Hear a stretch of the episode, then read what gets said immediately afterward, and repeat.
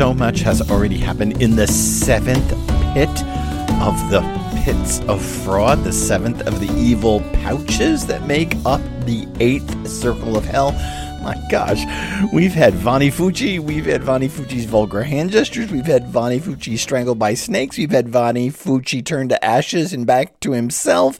Oh, and we had a centaur run by. So much has happened, and we are just getting started. Hi, I'm Mark Scarborough. And this is the podcast, Walking with Dante, a podcast in which we slow walk. And now, oh boy, trust me, we are really slow walking. Slow walk through Dante's masterwork comedy. We are in Canto 25 of Inferno. We are at lines 34 through 78. And why do I say we're really slow walking? Because we're going to be in this passage for two episodes of this podcast. This is the first of two episodes on the second metamorphosis inside the seventh of the evil pouches of the eighth circle of hell. Wow, that I, I couldn't follow that if I had to. So if you're having trouble following that, you might want to go back and see where we've come from in this long podcast all the way up to this point. We're down in lower hell. We are with the thieves, or maybe not just common thieves, maybe slightly worse forms of thieves. We're down there with them. We have watched a character actually uh, basically say, Up yours to God. We've seen that character silenced by snakes. We've seen snakes everywhere. It's going on and on. A centaur Cacus has been on the scene. And we're going on. Lines 34 through 78 for the first of two episodes out of Canto 25 of Inferno. That centaur galloped by us as Virgil was speaking. Then down below us, three spirits came up, whom neither my guide nor I noticed at first until they hollered, Who are you guys? At this, we stopped telling tales and turned our attention to them and them alone. I didn't know who they were, but it came to pass, as it does through sheer coincidence a lot of the time, that one of them mentioned the name of another by saying, where in the world did Cianfa get off to? That's why I, to make my guide pay attention, set a finger from my chin to my nose. If, reader, you're hesitant to believe what I'm about to say, it's no cause for surprise, because I, who saw it, can still hardly permit myself to believe it. While I held my eyebrows up to get a good. Look at them. A serpent with six feet suddenly launched itself onto one of them and hugged him tight. Its middle feet got wrapped around his gut. Its front feet took hold of both his arms. Then it stuck its fangs first into one cheek, then into the other. Its back feet stretched down his thighs, and it jammed its tail between them, curving it up along his butt. Ivy never gripped a tree trunk so tightly as this nasty beast put its tendrils all around the guy's body. Then, as if they were made of hot wax, they started to fuse together, mixing their colors until neither seemed what he nor it had been at the start. It's the same way that when paper burns, a dark brown color moves in front of a flame where it's not yet charred black, but all the white is long dead.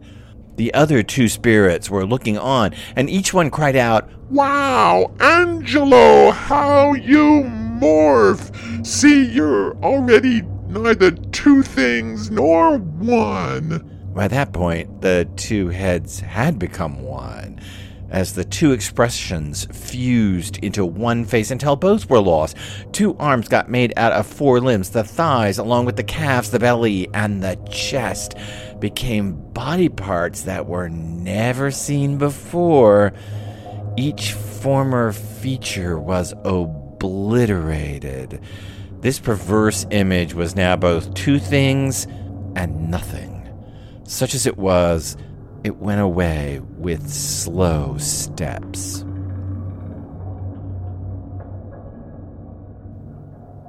That's the wild metamorphosis, the second one in the seventh pit of fraud. As I told you, we're going to take this long passage in two episodes of the podcast. In this episode, I want to just explicate the passage. I want to work through it with you, kind of talking about where pieces of it come from, what's original to Dante, what's being lifted out of other texts, who perhaps or perhaps not, these guys are, and about the metamorphosis itself. So basically, just an explication line by line of the passage. In the next episode of this podcast, I want to talk about the implications of this passage, and they are wild. It's best to save that for a second episode. Now, let's just look at this the second metamorphosis in the pit of the thieves. If you remember, Vanni Fucci had been bitten by a serpent, reduced to ashes, well, it caught fire, reduced to ashes, and then he reconstituted as a person. That was our first metamorphosis. Here's our second, and it starts out this way. That centaur, that's Cacus, he's in the last episode of this podcast. Cacus, who came running up with the snakes all on his back and a dragon sitting at the nape of his neck. That centaur galloped by as Virgil was speaking. You should just know in the Florentine, it doesn't say as Virgil was speaking. Just to be clear, it says as he was speaking. We just came out of that explanation from Virgil about who Cacus is, but I inserted Virgil here just so it'd be clear and you'd know who I was talking about. That centaur galloped by as Virgil was speaking. Then down below as three spirits came up, whom neither my guide nor I noticed at first. Remember, they're kind of standing down on the embankment of the pit, and they're looking down into this dark pit full of serpents. And here comes three guys. They kind of come out of nowhere. They almost seem as if they appear out of nothingness. It's not quite that dramatic, and I can't push the thematics that far, but they do seem to just kind of, if we were watching a horror movie, they would just kind of come into presence out of the mist. And that's kind of the way it feels. They, they don't really notice them at first. Virgil and Dante don't really notice them at first. And then these guys holler, Who are you guys? And you should just know that's in the plural. So they are talking about both Virgil and Dante. Who are you? And at this, we, the pilgrim says, stop telling tales and turn our attention to them and them alone. This is a important bit, and I just want to stop here for the thematics of the passage. There is a great divide between Canto 24 and 25. Remember, in 24, we have several long disquisitions and speeches and back and forths. We have back and forths with Virgil and Dante.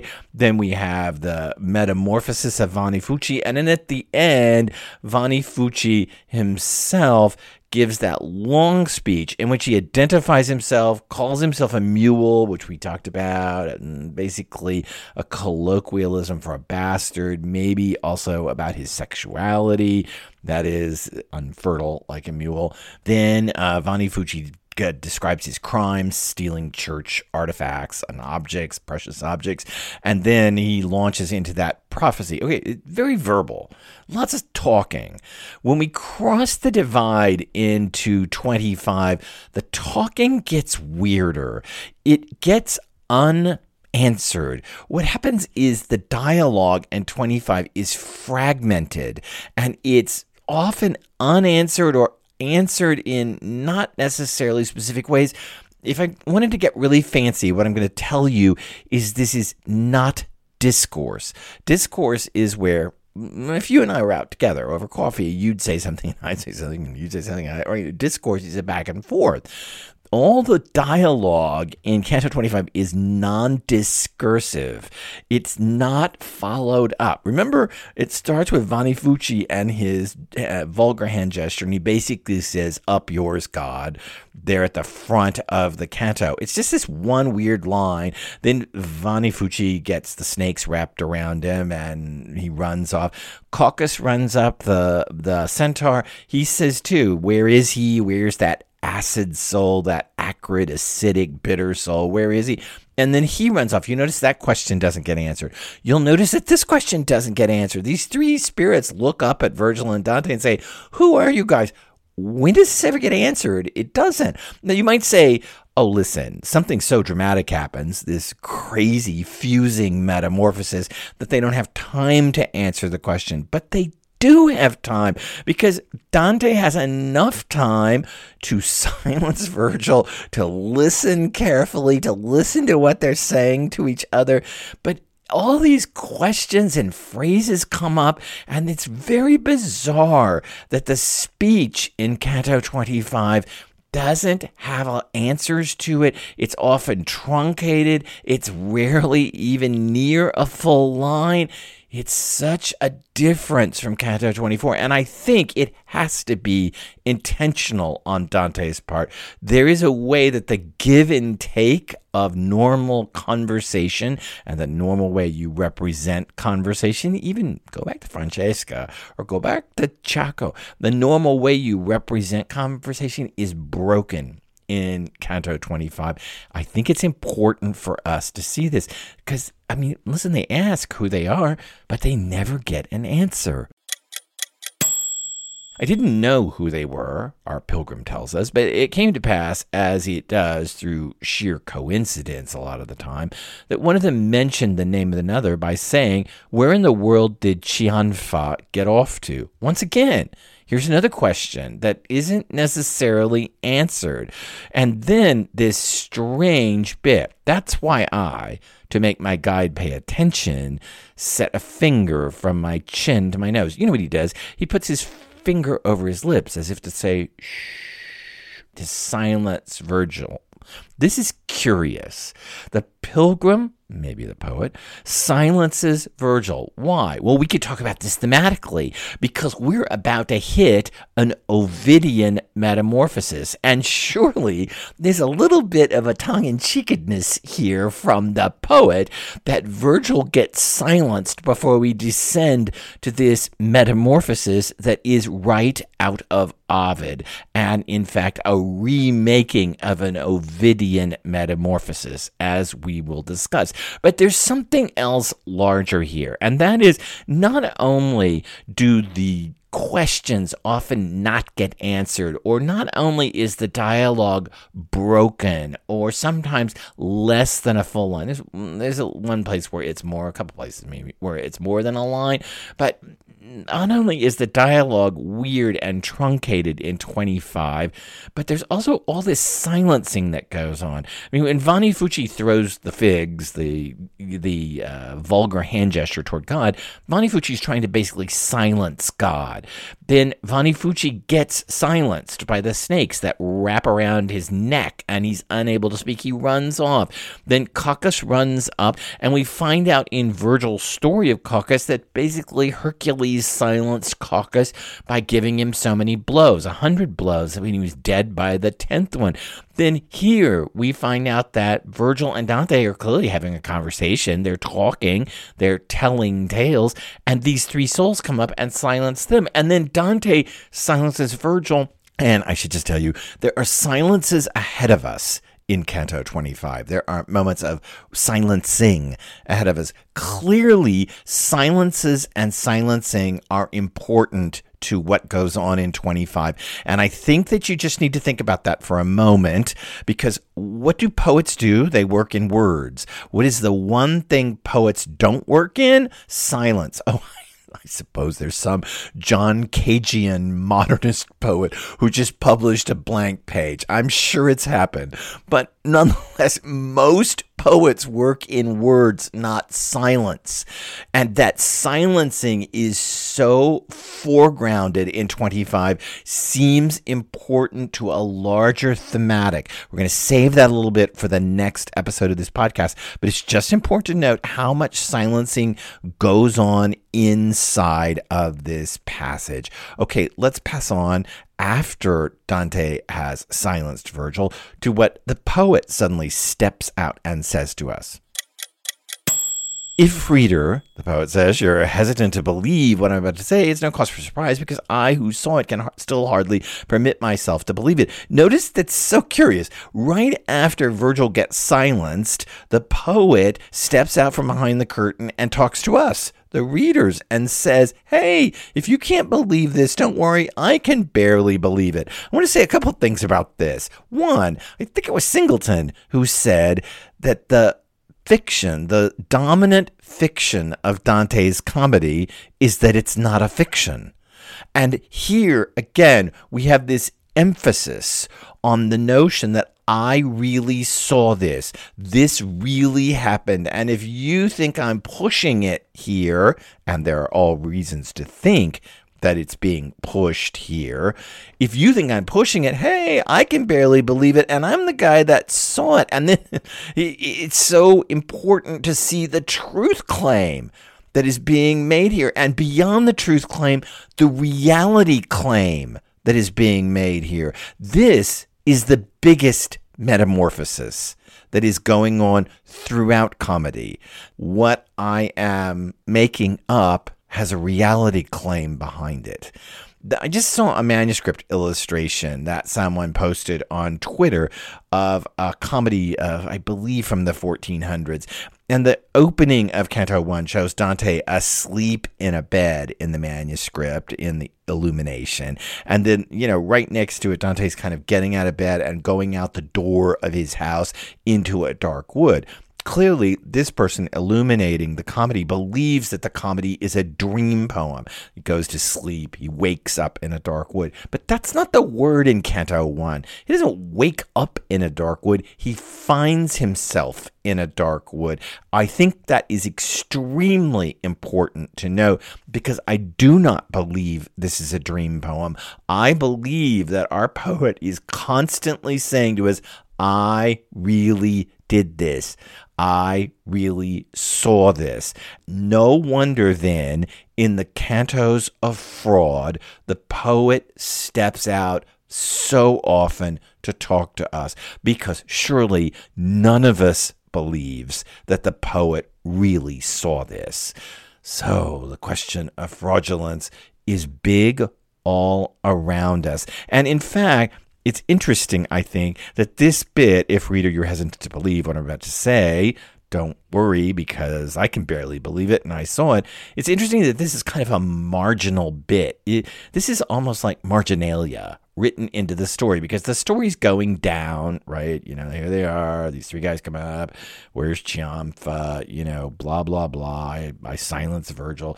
And then the story stops and the poet addresses us and then the story picks up again. It's almost like a little bit of marginalia inserted in there. And if you think back on Virgil's explanation of Cacus, when Cacus runs up the centaur with the snakes on his back and the dragon, Virgil's explanation is almost like marginalia. Virgil offers marginalia, that that is what somebody would write in the margin of a medieval manuscript to explain the point of what's happening. Virgil's commentary there on Cacus is a lot like marginalia. And in fact, Virgil's marginalia on Cacus raises more questions than it answers. Are those snakes tormenting Cacus, Those snakes on his back? Or, or is he just toting them around? Is he in this pit because he's being punished for theft because he did steal the cattle from Hercules?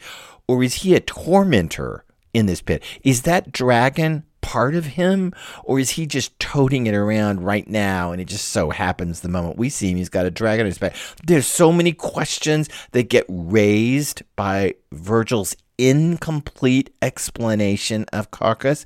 And in the same way, the poet here steps out to us and offers marginality. You know where I'm going with this, right? And it raises more questions. Does this really happen? What kind of claims are being made? Not just true claims, reality claims. What kind of reality claims? Wait a minute. How can they be reality claims when they're based on an Ovid myth. They're based on an Ovidian text. How can they be reality claims? You can't have seen this. You read it in Ovid. Mm, raises more questions than it could possibly answer.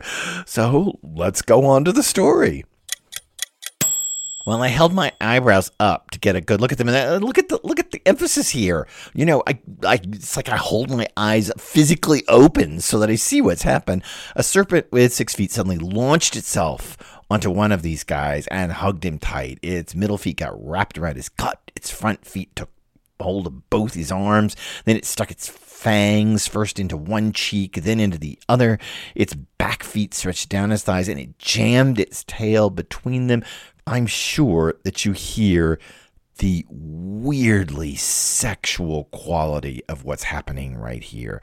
It has this very sexual, dare I say it, beast with two backs movement on it. And it's put here in this weirdly eroticized place because where it comes out of Ovid is fully eroticized. In order to show you this, I want to read you the story in Ovid. This is in the Metamorphoses. It's in book four. It's lines 271 through 272. And I'm going to read you the whole story. This is the Rolfe Humphries translation. It's a bit long, but you know what? Sit back and enjoy it because this is where Dante gets this metamorphosis, at least as his starting point. Here it is. You're going to hear the story of a fountain with an evil reputation because its waters make men weak and feeble, whoever goes bathing there.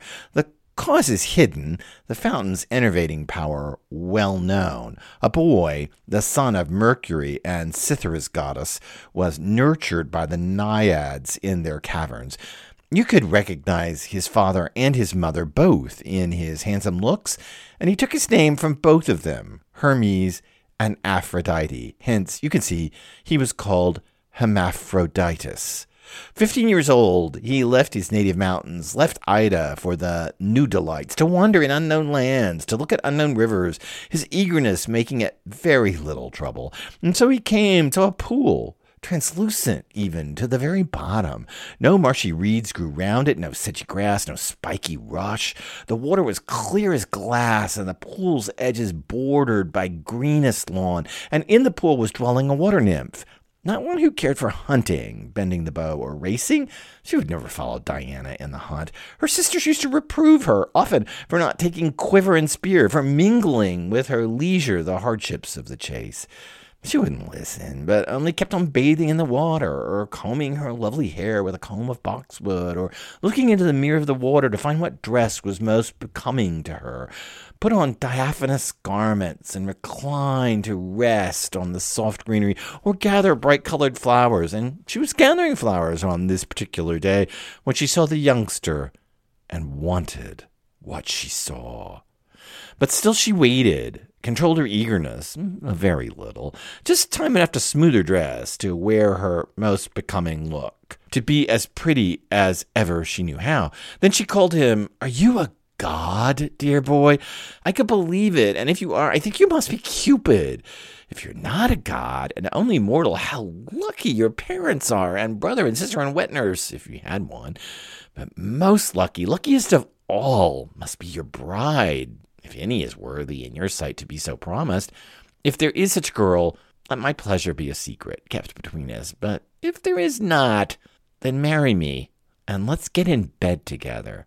That was all she said, but the youngster started blushing out of pure ignorance of love. But blushing was so becoming. Apples have such color in the sunny orchards, or ivory when tinted, or the moon eclipsed the red below the white when the bronze vessels of the superstitious clang loud to bring her back to life. The naiad kept pleading, begging for a kiss, at least the kind one gives a sister. She was ready to throw her arms about his snowy neck. Stop it, he cried. Will you stop it? I'm leaving this place and you. Salmacis, trembling, answered, I'll leave the place to you then, and pretended to go away, but looked back often, found bushes to hide in, and remained there watching. And the boy, as if no one were looking at him, strolled over the grass, went wading in the water, and quickly, captivated by the coolness, flung off his clothes desire of the naked body held her spellbound. Her eyes were bright and burning as a sunglass shines. She can hardly bear the waiting, hardly postpone her pleasure, mad to hold him, amorous, eager.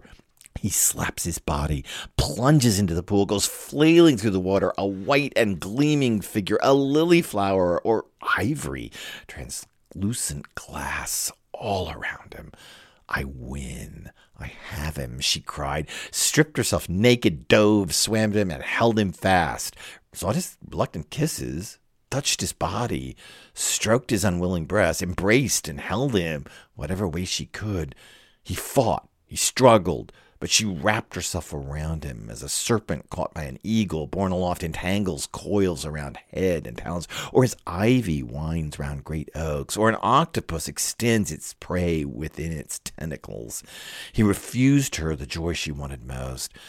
But still she held him body to body. He would not escape her, fight as he may. Oh, grant me this, she cried in prayer to the gods. May no day ever come to separate us. And they heard her prayer and the two bodies merged together, one face, one form, as when a twig is grafted on parent stock, both knit, mature together. So these two joined in close embrace, no longer two beings, no longer man and woman, but neither, but both. Hermaphroditus saw that the water had made him half a man, with limbs all softness, he held out his arms, lifted a voice whose tone was almost treble, pleading, oh, Father and Mother, grant me this. May everyone hereafter who comes diving into this pool emerge half a man, made weaker by the touch of this evil water. It was granted, that prayer. And ever since that day, the waters hold the contamination. There's the story from Ovid. It is right out of the Metamorphoses, and you can see it is connected here. It is connected here to the fusing of two. In that case, you'll notice that the two fuse, but somehow the naiad still voices herself, and then Hermaphroditus still voices himself even after the fusion. You'll note that he's also a fusion before it even starts. It says you could see both his mother and his father in him. This story becomes the basis of this metamorphosis in comedy. Dante changes it. He basically eradicates the structure of the story from the Ovidian myth, and instead he just takes up the transformation itself. And then he pushes it. You remember, as I read it to you, that there were the questions of eagles and ivies and octopus. Dante does the same thing, and we should look at those metaphors carefully. Dante picks up the Ovidian metaphor of ivy, but he expands it. In order to explain this metamorphosis of these two things fusing together, he says ivy never gripped a tree trunk so tightly as this nasty beast put its tendrils all around the guy's body. The verb in the Florentine has to do with shooting out tendrils, and it does have a very sexualized feel to it. So there's the first metaphor, ivy. Then we move to the second metaphor. Then, as if they were made of hot wax, the passage goes on, they started to fuse together, mixing their colors until neither seemed what he or it had been at the start. So there's our second metaphor, wax. This is not an Ovid. This is clearly Dantean.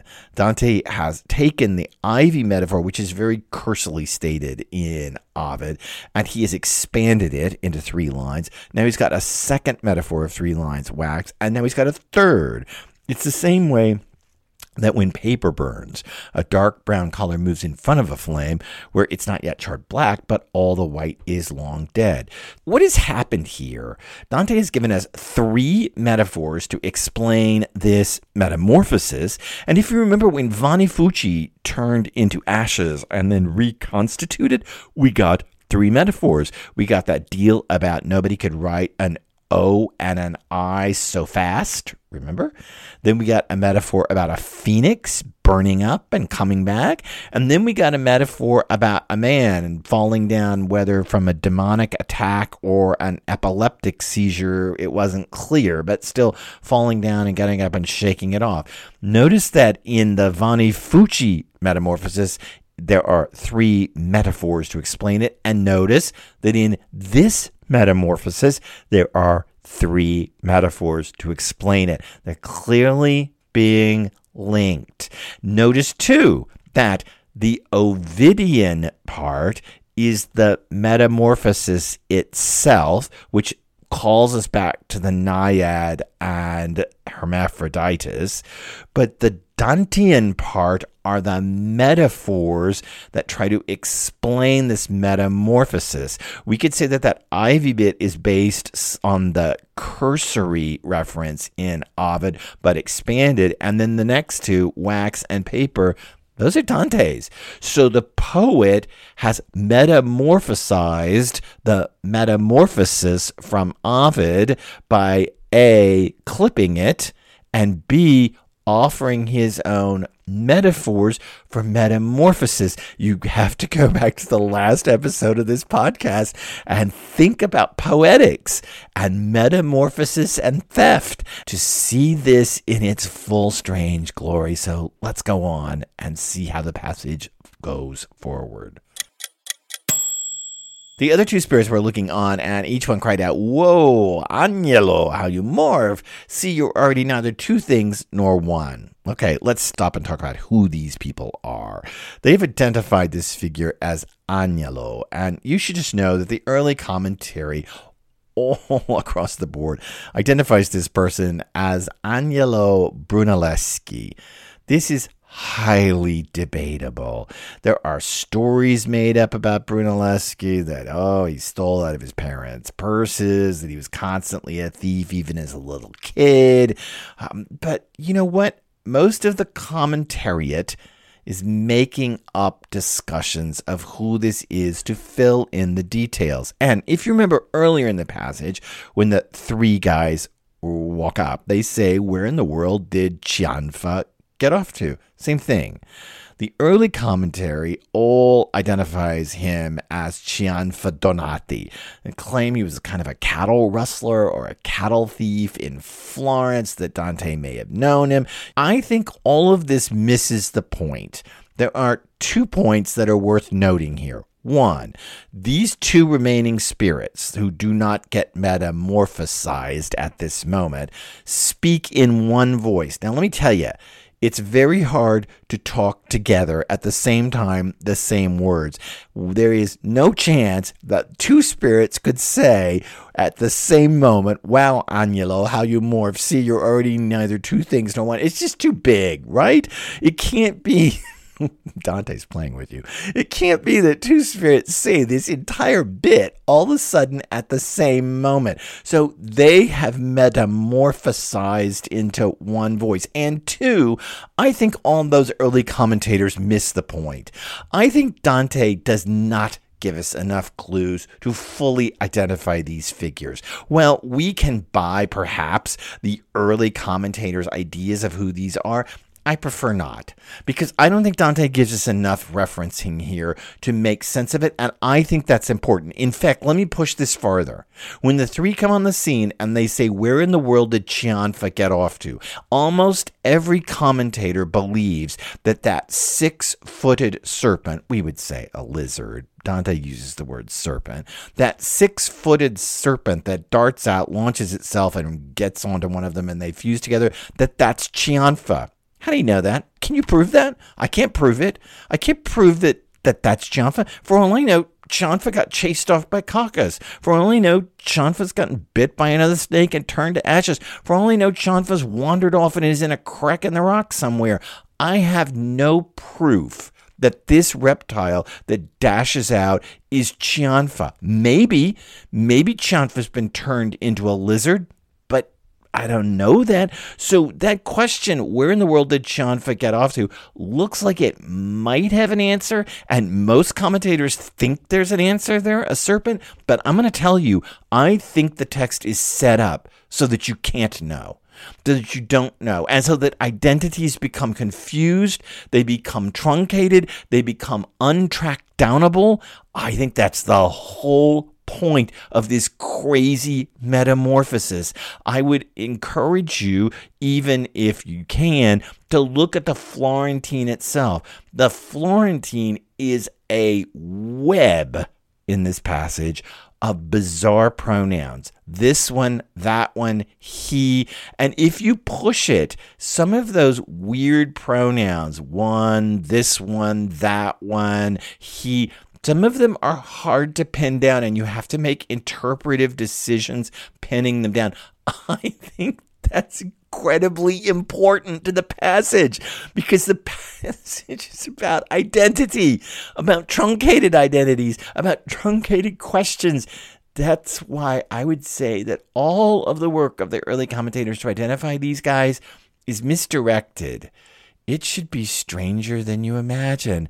Because after all, what could be stranger than this nightmare scenario of half lizard, half man? The passage ends by that point. The two heads had become one, as the two expressions fused into one face until both were lost. Two arms got made out of four limbs. The thighs along the calves, the belly, and the chest became body parts that were never seen before. Each former feature was obliterated. This perverse image was now both two things and nothing. And I, I would tie that obliteration back to that metaphor of the flame going across the page. Remember that metaphor? The flame is going across the page and it's turning it brown in front of the flame before it chars it black. And it says where it's not yet charred black, but all the white is long dead. I would tie that long dead, that dead reference there to the white to this obliteration. There is, dare I push it, a nihilism afoot here. Each form of feature was obliterated. This perverse image was now both two things and nothing. That is screaming at us. And such as it was, it went off with slow steps. The claim here is that what's standing in front of us is bifurcated and at the same time, nothing. Wow. Talk about implications, philosophic, theologic, poetic. We have got a lot to talk about in this passage. So, subscribe to this podcast, rate it. I see that most of you come through Apple Podcasts. Just drop down to the bottom of the Apple Podcast page you can drop a rating right there and a comment. That would be fabulous. There is so much to talk about that you've got to subscribe and come back next time because we got to talk about the implications. We've just explicated the passage. We've seen its Ovidian bases. We've seen its kind of funny silencing of Virgil. We've talked a little bit about the incompleteness of identity, but there's so much more to say. Going to say it on the next Walking with Dante. I'm Mark Scarborough. See you then.